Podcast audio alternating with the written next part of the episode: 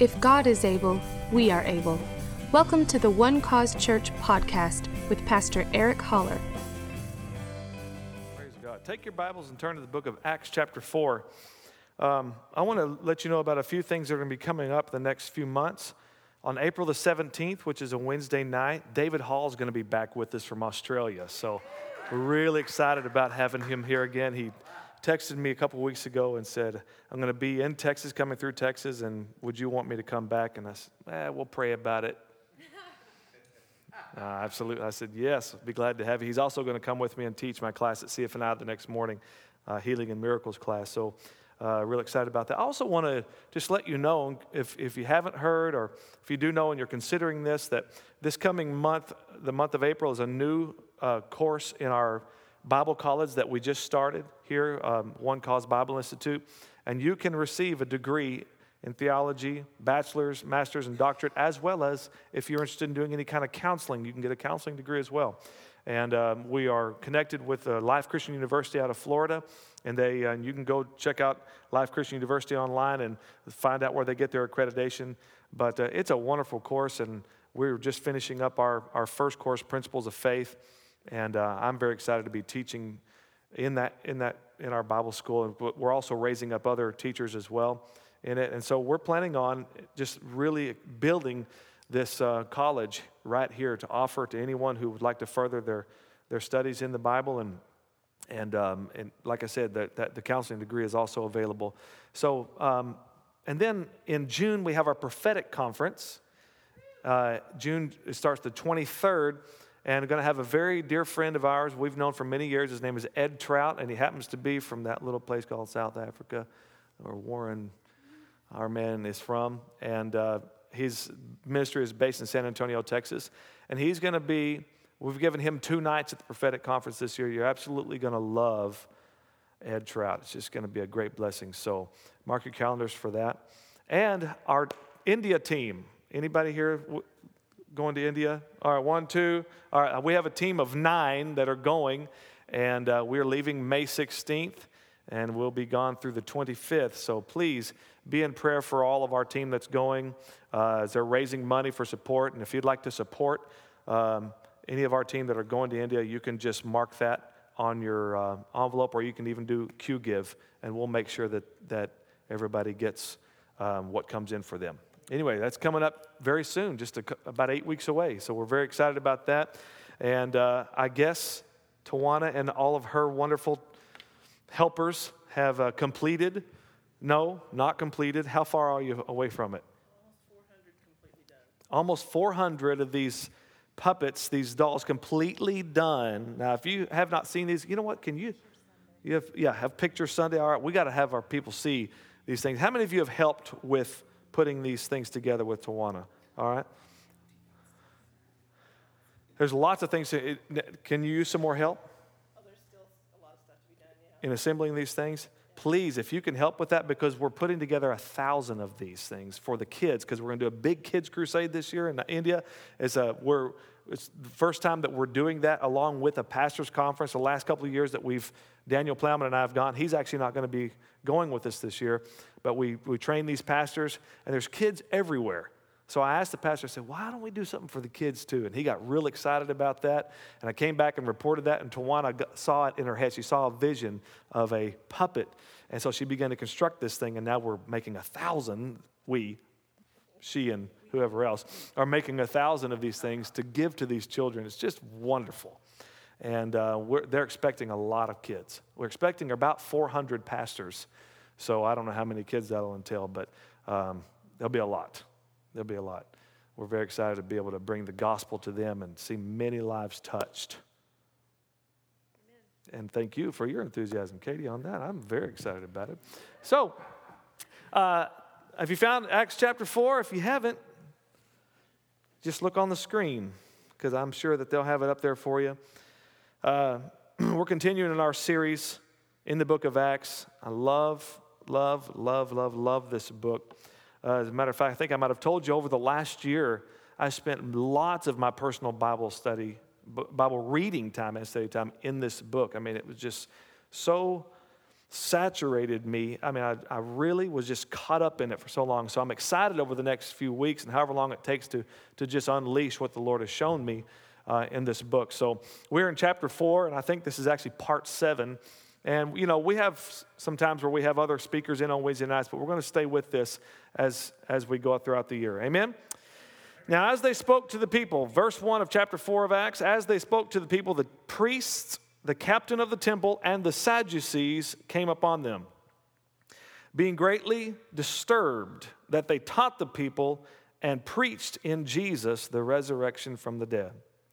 And they laid hands on them, but not, to, but not for recovery from sickness, and not to send them out with blessing. They laid hands on them and put them in custody until the next day, for it was already evening. However, many of those who heard the word believed and the number of the men came to be about 5,000. Man, oh man, oh man. So, two things were happening at the preaching of the gospel they were disturbing some people, and they were catching other people on fire by faith.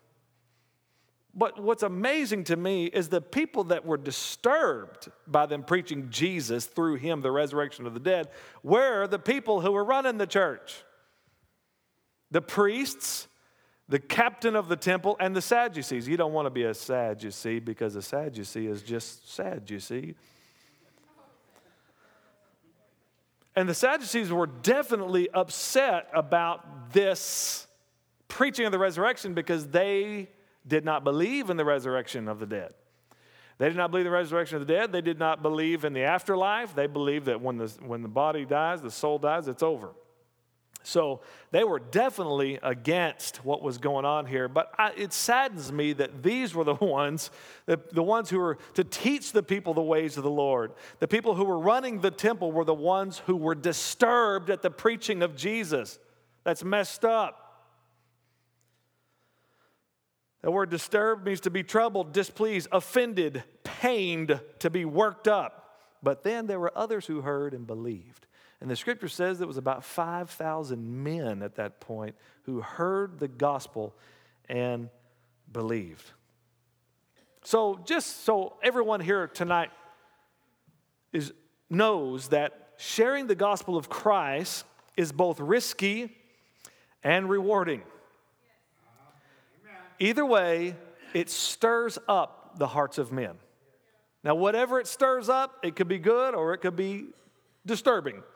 But either way, the gospel is the thing that gets right to the heart of men. And how they respond to it is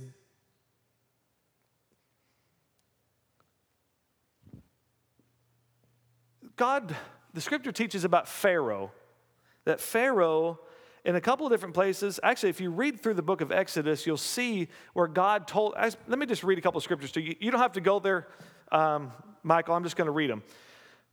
Exodus 7, verse 3, and God says, I will harden Pharaoh's heart and multiply my signs and my wonders in the land of Egypt. Exodus 10, now these are just a couple of different scriptures. This, this kind of thing is said a lot before Israel actually got their deliverance from Egypt. Um, uh, now the Lord said to Moses, this is Exodus 10, Go in to Pharaoh, for I have hardened his heart and the hearts of his servants, that I may show these signs of mine before him. But then there's also other places where it says Pharaoh hardened his own heart. In Exodus chapter 9, it says, And when Pharaoh saw that the rain, the hail, and the thunder had ceased, he sinned yet more, and he hardened his heart, he and his servants. 1 Samuel chapter 6, verse 6, it says, Why then do you harden your hearts as the Egyptians and Pharaoh hardened their hearts when he did mighty things among them when they did not let the people go that they might depart? So, which one is right? Did God harden Pharaoh's heart or did Pharaoh harden Pharaoh's heart? And the answer is both things are true. Both things happen. If you were to put wax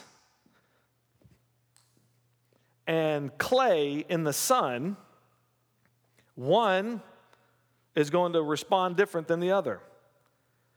When wax sets in the sun, the hot sun, wax does what? Softens.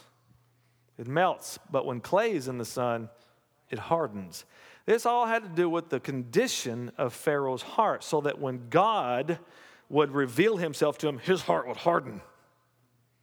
It was just the reaction because of the condition of his heart. But a heart that is set on God, A heart that is open to receive is a heart that softens when God is revealed. That's when the, when the gospel comes. Christ died for your sins. Christ died for your sins. You don't have to die for them. Christ died. The penalty has been paid, the price has been paid. There's peace with God. He was buried, he rose again the third day. He's victorious over death, hell, and the grave. And he offers you life forever. My heart says, Yeah, I'll take that. This is what was happening here. That the condition of the heart will determine the response to the gospel. Verse 5. Are you with me? And it came to pass on the next day that their rulers, elders, and scribes, as well as Annas the high priest, Caiaphas, John, and Alexander, and as many as were of the family of the high priest, were gathered together at Jerusalem. And when they had set them in the midst, they asked, By what power or by what name have you done this? Then Peter, filled with the Holy Spirit, I love this.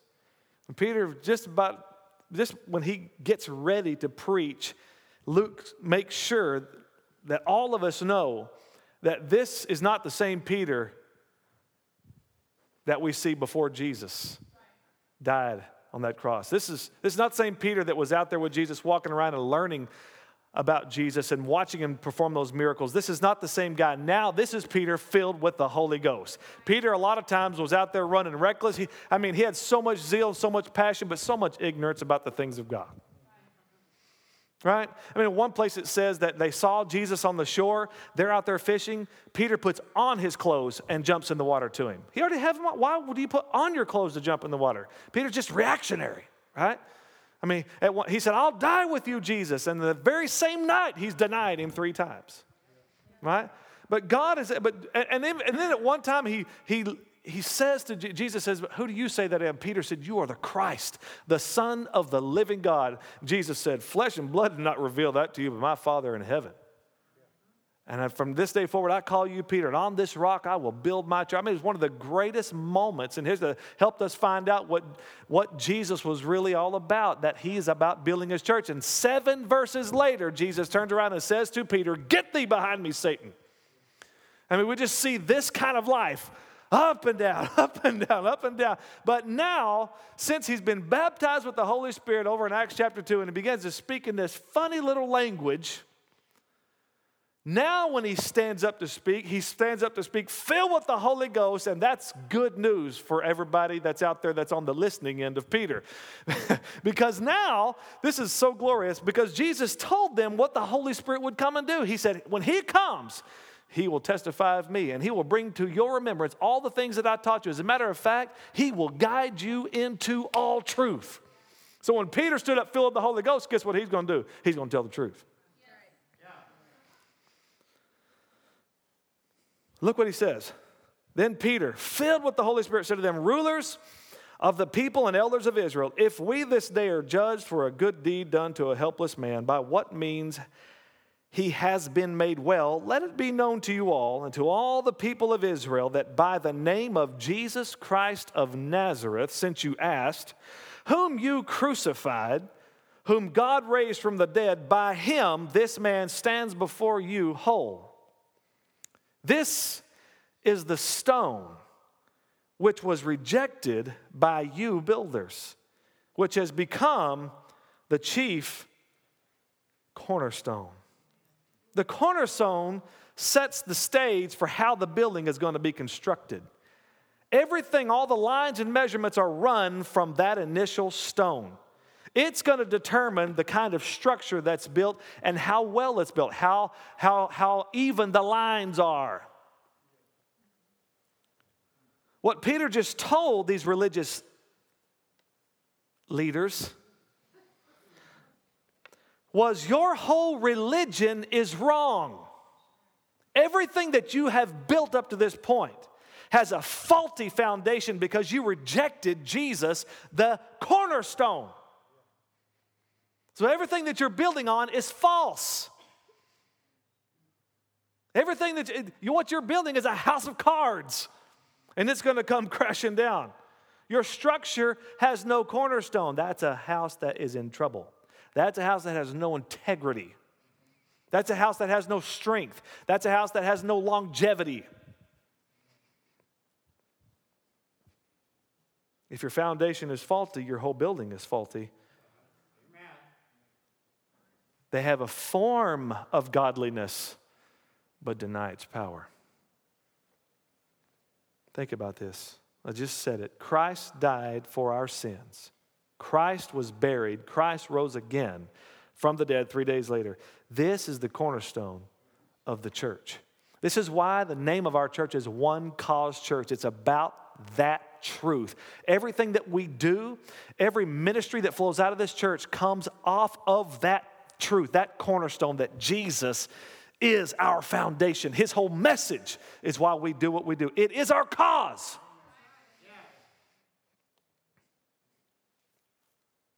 And our whole structure, what we're building, is based on Him. It's measured by Him.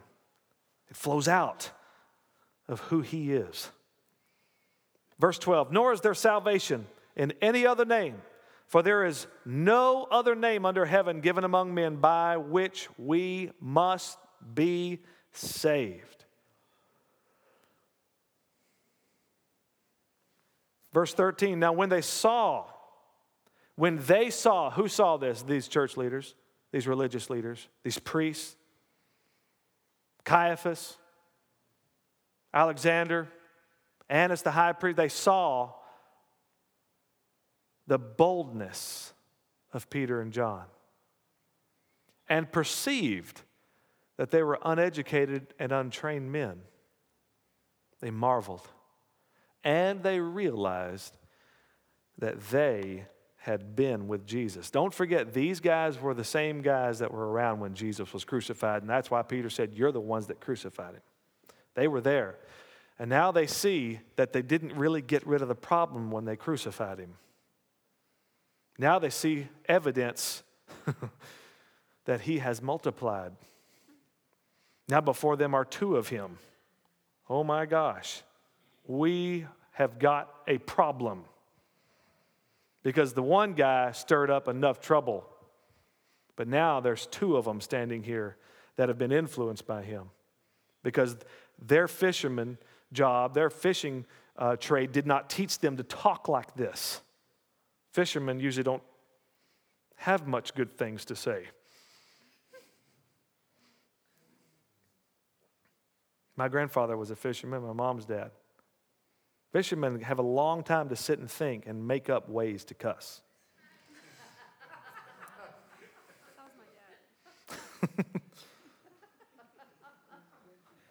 and they realized they'd been with. What happened to these disciples?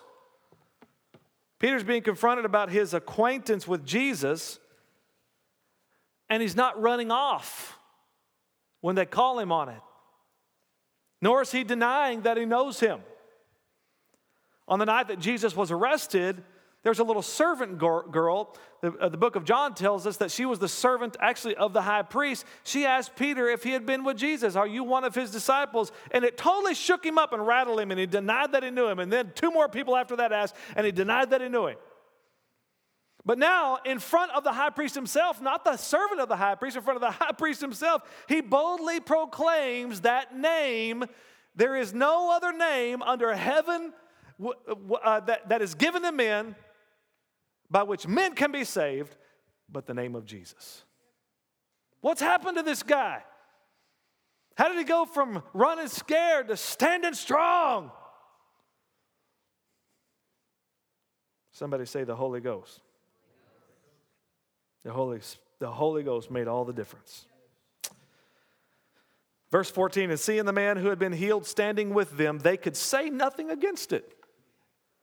This is the man that sat at the gate beautiful for year after year after year after year. Somebody had to carry him there. And when Peter walked by him that day, he being full of the Holy Spirit, him and John, they're going to pray. And he says, Look at us. And the man looks at them, expecting to receive something. Oh man, he was thinking that they were going to give him one more temporary handout, but what they gave him was his life back. They gave him healing. He said, I don't have the temporary thing, I've got the thing that you need. In the name of Jesus Christ of Nazareth, rise up and walk.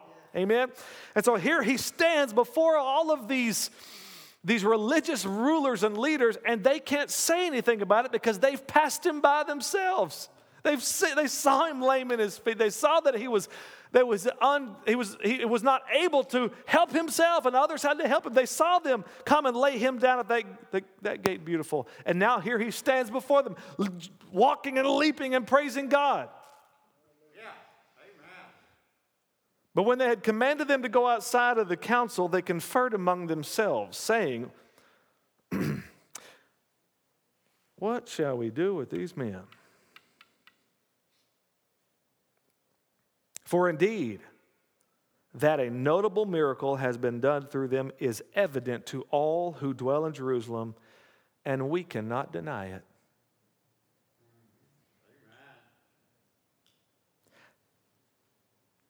How about that? Verse 16, they admit that a notable miracle has been performed, and everybody knows about it, and they themselves cannot deny that this has happened. So then, shouldn't verse 17 say something like this? You know what, brothers? We were wrong. We need to repent. Huh? We've been fighting God. We've been the miracle is before us. We've been fighting God. Call Peter back into Peter. Sorry. Man, we accuse, we were, we were in the wrong. What must we do to be saved? I mean, it's this miracle staring us in the face. Can't deny it. Help us. But no. Religion is so blind, it so blinds the hearts and minds of men. This is how they respond after they say, We can't deny this is a real miracle. But so that it spreads no further among the people, let us severely threaten them that from now on they speak to no man in this name. Are you crazy? You want to stop people who have been bound in sickness and lame for years? You want to stop them from being healed? You're not for the miraculous?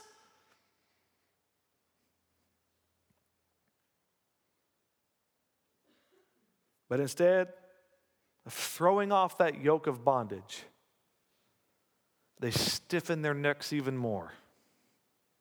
Look at verse 18. So they called them and commanded them not to speak at all, nor teach in the name of Jesus. But Peter and John answered and said to them, Whether it's right in the sight of God to listen to you more than to God, you judge.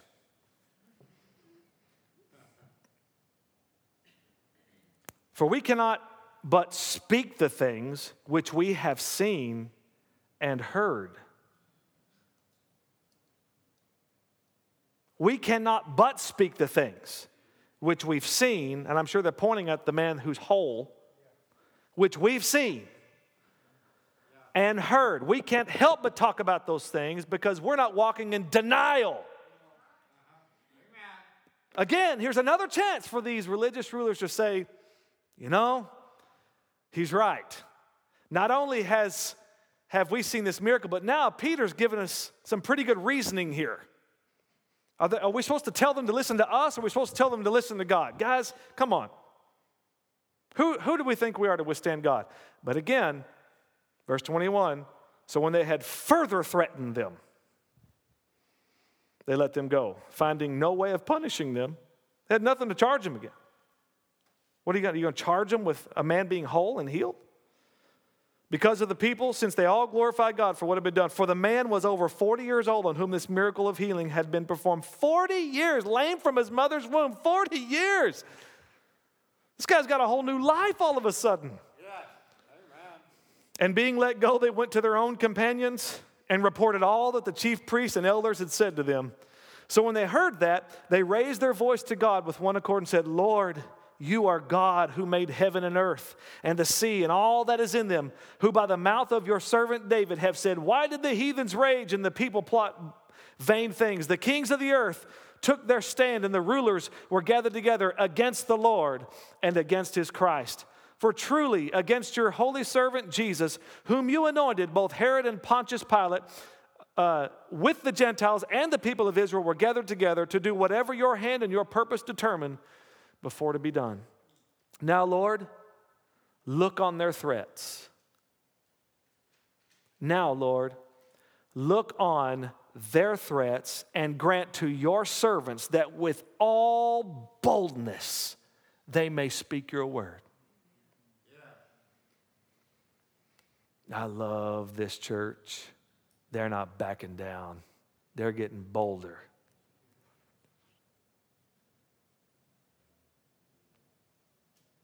Look on their threats and grant to your servants that with all boldness they may speak your word, by stretching out your hand to heal, and that signs and wonders may be done through the name of your holy servant Jesus. In other words, let their threats fuel the fire and the power of the Holy Spirit. Let miracles flow now better than they have before, greater and greater measure than we've seen yet. Let healing abound. Let your preachers preach unafraid and unashamed.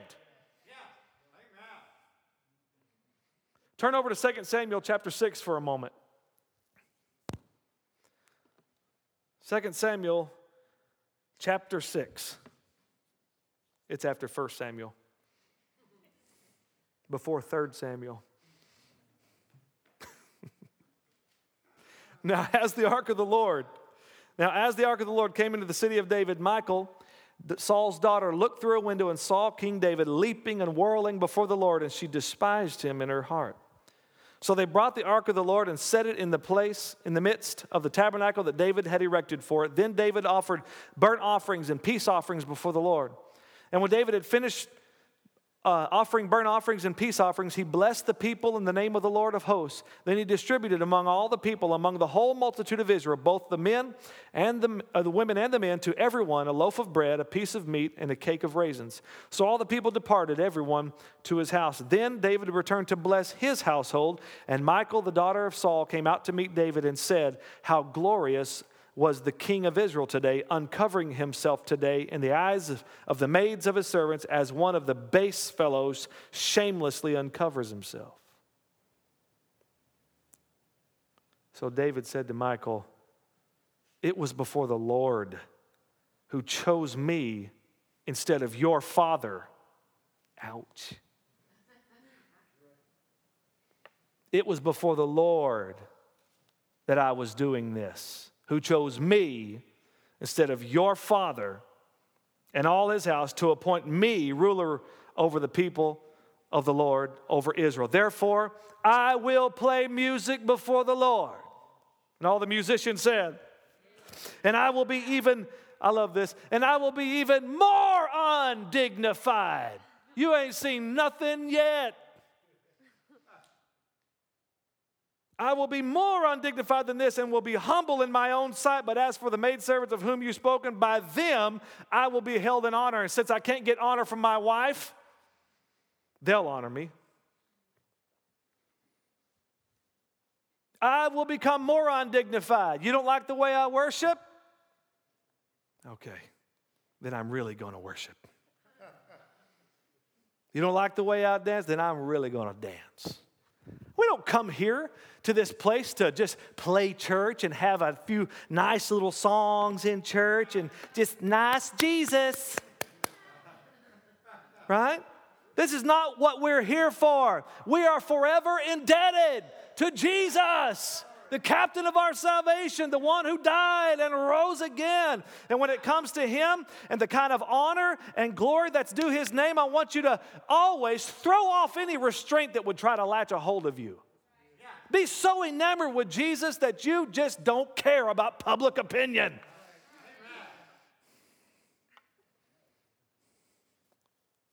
All of what man's descriptions of what it means to be dignified in church. Huh? I mean, if you're going to shout, shout for the king. If you're going to dance, dance for Jesus. If you're going to sing, sing to Jesus. Shake off that religious, mundane, ordinary, mediocre, blah, blah, blah. Well, it's Wednesday. Should we go to church? Kind of existence that, that lets, ex- and let's experience God in a greater way. Huh? The church flourishes under pressure. Hmm? And one of the saddest things to me is that the pressure a lot of times comes from our own brothers and sisters. Uh-huh. From the people who ought to be excited about people who are excited. Yeah. I'm going to say that again. You ought to be excited about people who are excited. Yeah. Right? Jesus, his own men, his own guys, the guys who were with him, they're all in this house eating. You remember how they ate back then, right?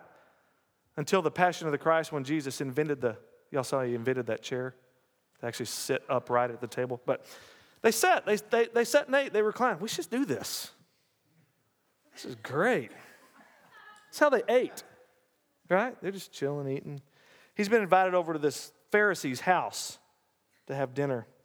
A guy named Simon. And as they're in, as they're all in this house, boom, the door opens up and this woman walks through the door. This is no ordinary woman, this is a woman with a reputation. A reputation that all these guys seem to know what her reputation is, and we don't really know how they know. It's probably the, the earrings and the makeup she has on. She walks in and she kneels down at Jesus' feet. All right? She kneels down at Jesus' feet and she begins to kiss his feet. How awkward is this? Right? She begins to weep and to kiss his feet and, and, and, and take her hair. She broke this alabaster box over his feet. And then she takes her hair and she begins to wipe his feet with her hair. What is she doing? People don't worship like this. We stand up, we clap, we keep to ourselves. We definitely don't do this. This can be misconstrued. This can be misunderstood, especially the kind of person that's doing this. And you know what the disciples did? They got ticked off because it wasn't their feet, probably. Typical men, right? They get ticked off about it. And Judas himself says, hmm, that could have been used to feed the poor. Now here comes religion, right? We could have done better things with that offering, with that worship. We could have helped other people out in the community. This was the last step of Judas the last mention of him and the next mention of him is he denied Jesus, he betrayed him. When he just could not, could not deal with this extravagant worship. And even Simon, who we don't really know why he had Jesus at his house, the chances are good that he was wanting to test him at something, as the Pharisees were continually doing. He says, if Jesus were a holy man, if this were a prophet, he would know what kind of woman this is that's doing what she's doing.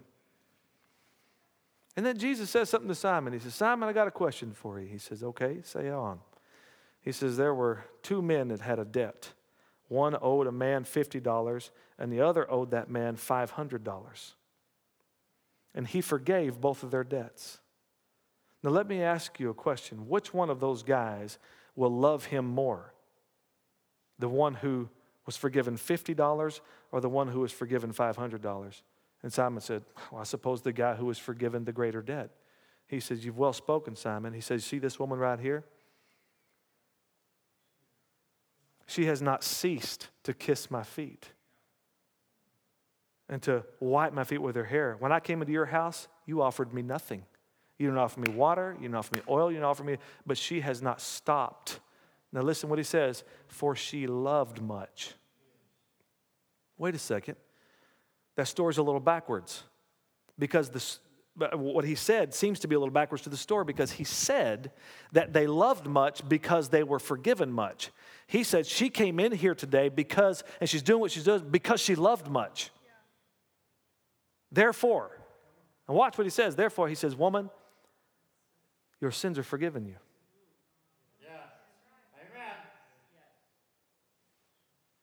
That's backwards to the story, though, because they love much after they've been forgiven. The debtors, right? But she loved much, and Jesus gave forgiveness. But he had already kind of done that because he had had a reputation that he lets the sinner go free, that he forgives sins, and that he heals people who are hurting. And this reputation got around to her, and she got her heart so full of love because somewhere inside she had a heart full of faith that would say, I can receive forgiveness if I can just get to Jesus. So by faith, she's pouring out this extravagant love, believing that there's forgiveness for her sins. And Jesus says, Woman, your sins are forgiven you. Go in peace.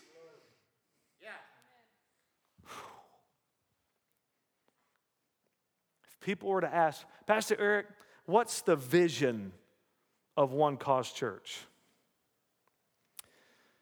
I've thought about that.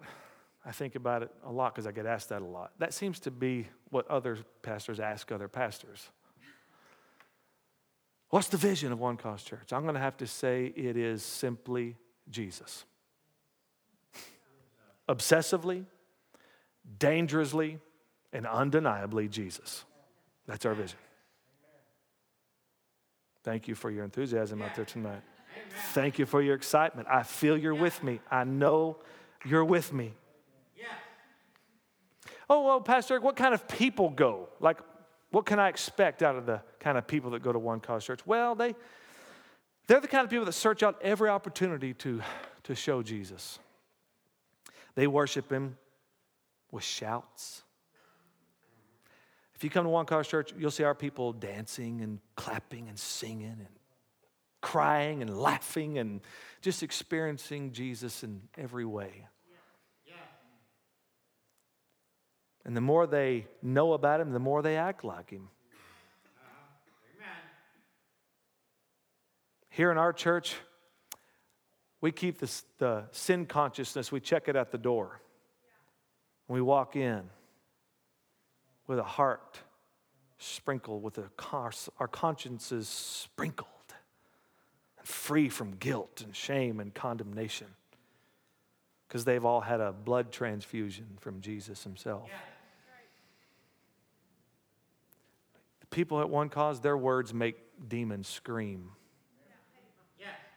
They speak in tongues. They're fearless. Do you hear that, McKinney? Can you hear them, Collin County? They're coming. And they're infiltrating the business world with the favor and blessing of God on their life. Amen. Husbands and wives that are here are continually head over heels in love with each other because they're full of the love of God. And their children, they're marching the school halls like a mighty, angry adolescent army.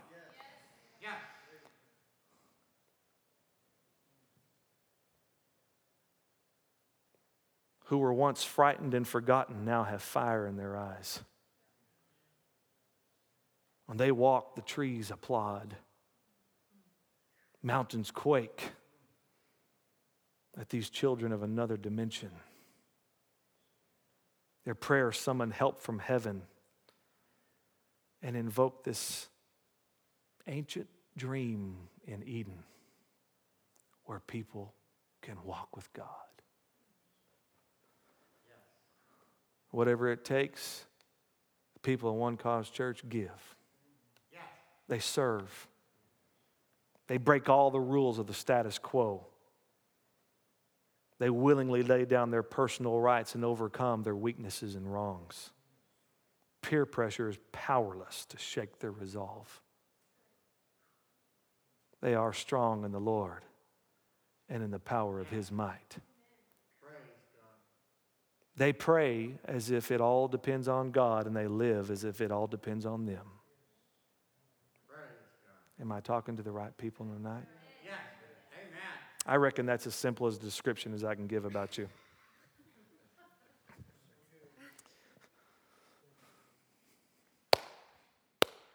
Why don't we stand? Thank you for listening to our podcast. We want to invite you to join us in service Sundays at 9:30 or 11 a.m. and Wednesdays at 7 p.m. Go to onecausechurch.com for location and events. You can also like us on Facebook and follow us on Twitter at One Cause Church. If you would like to partner with our ministry, you can now donate securely online. Just click on the link located on the front page of our website at onecausechurch.com.